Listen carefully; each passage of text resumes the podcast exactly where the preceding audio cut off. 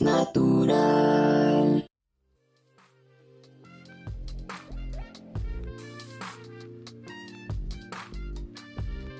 Buenas, buenas. Si le diste play a este episodio es porque ya leíste el título y sabes que voy a hablar del silencio. Pero me gustaría saber qué pensaste cuando leíste el título, porque me doy cuenta de que hay tantos tipos de silencios de los que podemos hablar.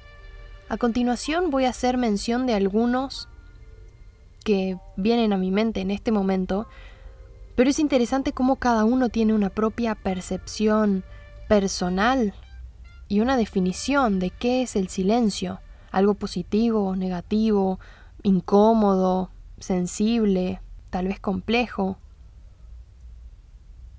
Por un lado tenemos ese silencio indispensable en la música. Toda partitura cuenta con un garabato que simboliza el silencio. Y es tan necesario porque gracias a los silencios podemos escuchar y disfrutar de una obra maestra. Gracias a esas pausas, nuestro cerebro llega a compenetrarse en las obras maestras y disfrutar completamente. También, gracias a los silencios, algunos instrumentos pueden lucirse en ciertas partes y otros en otras, y no todos al mismo tiempo sonando como algo ya ruidoso, en lugar de armónico. Está ese otro tipo de silencio que experimentamos cuando estamos con otra persona. Ese silencio que depende quién sea el otro, puede ser incómodo o hasta placentero. Incómodo, por ejemplo, no sé, te subís a un ascensor y es un desconocido, pero por respeto, hola, ¿cómo estás? Che, qué frío, ¿no? Sí, y se hace esa pausa que se vuelve incómoda siempre y cuando uno así lo perciba. Pero también están esos momentos en los que las palabras sobran, porque el silencio se siente cómodo. Cuando uno está con una persona de confianza, tal vez tuviste un mal día y no querés hablar de eso. Simplemente estás en silencio pensando en otras cosas y no es necesario hablar porque justamente hay confianza, hay una relación. También ocurre cuando contemplamos un paisaje y nos compenetramos de tal forma que lo disfrutamos en justamente silencio. Y nuestra mente vuela por los aires y sacamos nuestras conclusiones y tenemos nuestra abstracción. Y tal vez hablando se pierde ese toque especial que nos regalan a veces los paisajes. Y digo paisajes, también puede ser una obra de arte, por ejemplo. También está ese silencio frente a una discusión. Y ahí surge un dicho que tal vez escuchaste alguna vez, el que calla otorga. Porque te quedas callado significa una cosa. Y entonces ahí nos damos cuenta cómo también los silencios comunican aún tal vez más que las palabras. Y bueno, por ese lado también podemos entrar en toda la comunicación no verbal, de cómo es un balance nuestra comunicación entre lo que decimos con las palabras, con nuestros gestos y también con nuestros silencios. Leyendo un poquito acerca de este tema de las pausas, los silencios. Encontré una pieza escrita por Jane Cage que se llama 4.33, 4 minutos 33 segundos. Y lo curioso es que es una pieza que dura 4 minutos 33 segundos y es solamente de silencio. Debido a que fue compuesta para el pianista David Tudor, y se estrenó en el Maverick Concert Hall en Nueva York, prácticamente al aire libre, porque tiene espacio para sentarse afuera, buscaba que los espectadores prestaran tanta atención al mundo que los rodeaba como le prestarían atención y concentración a las piezas musicales que se estaban tocando. Entonces de esta forma poder dedicarle 4 minutos y 33 segundos al mundo que a uno le rodea. Y me pareció interesante como para aplicarlo a nuestra vida.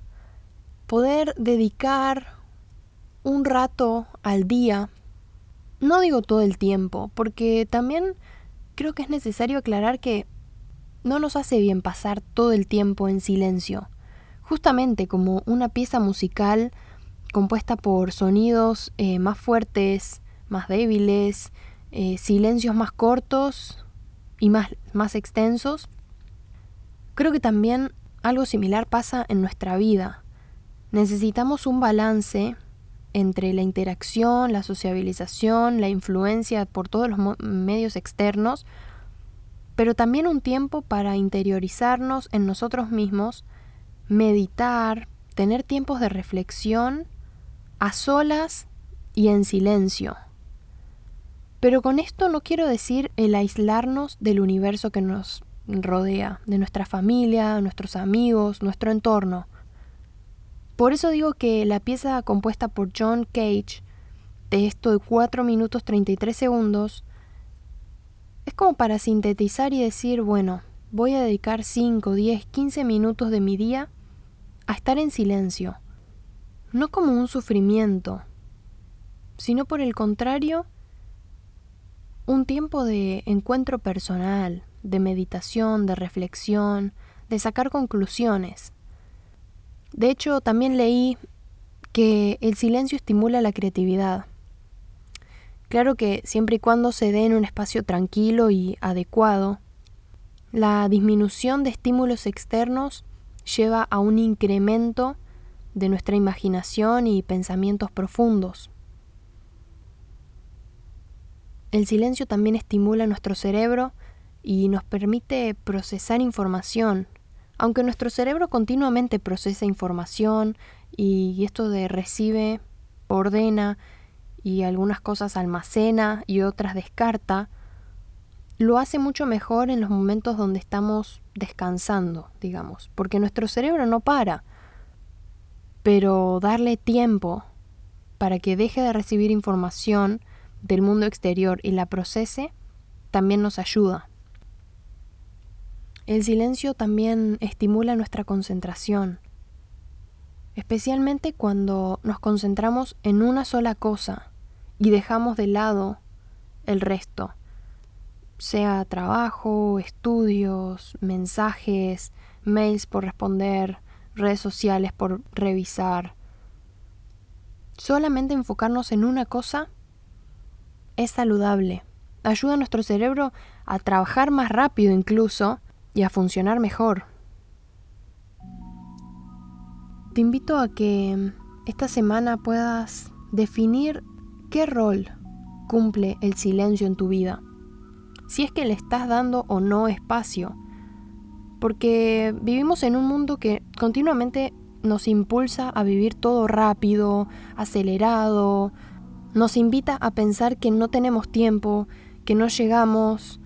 Y es esto que nos lleva a vivir todo tan rápido que tal vez, aunque se vuelve cotidiano, no es lo más saludable para, para nuestro organismo, para nuestra mente, nuestro cerebro y aún nuestras emociones. Definamos el silencio. ¿Cuál es la importancia que le estamos dando en nuestro día a día? y aprendamos de la pieza de John Cage, 4 minutos 33 segundos, para disfrutar del entorno que nos rodea y sacar lo mejor de él, disfrutar en silencio.